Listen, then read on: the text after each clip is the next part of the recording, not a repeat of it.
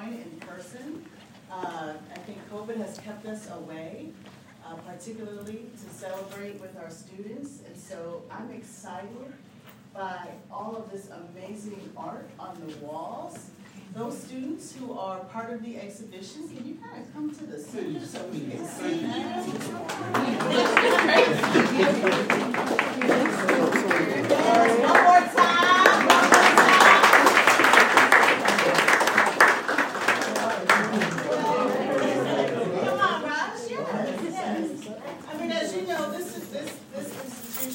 college in particular is very special. And the work that we do, the work that our young leaders, watch out for the walls, yes, we have to watch out. Uh, our young leaders of tomorrow are standing here in front of us. And so I'm excited. I think the future is very, very bright. And though this is titled, this, this exhibition is titled Works in Progress, I think we've come a very long way. And I think these students have shown us that works in progress, that idea, concept, can be expanded even further. And so what I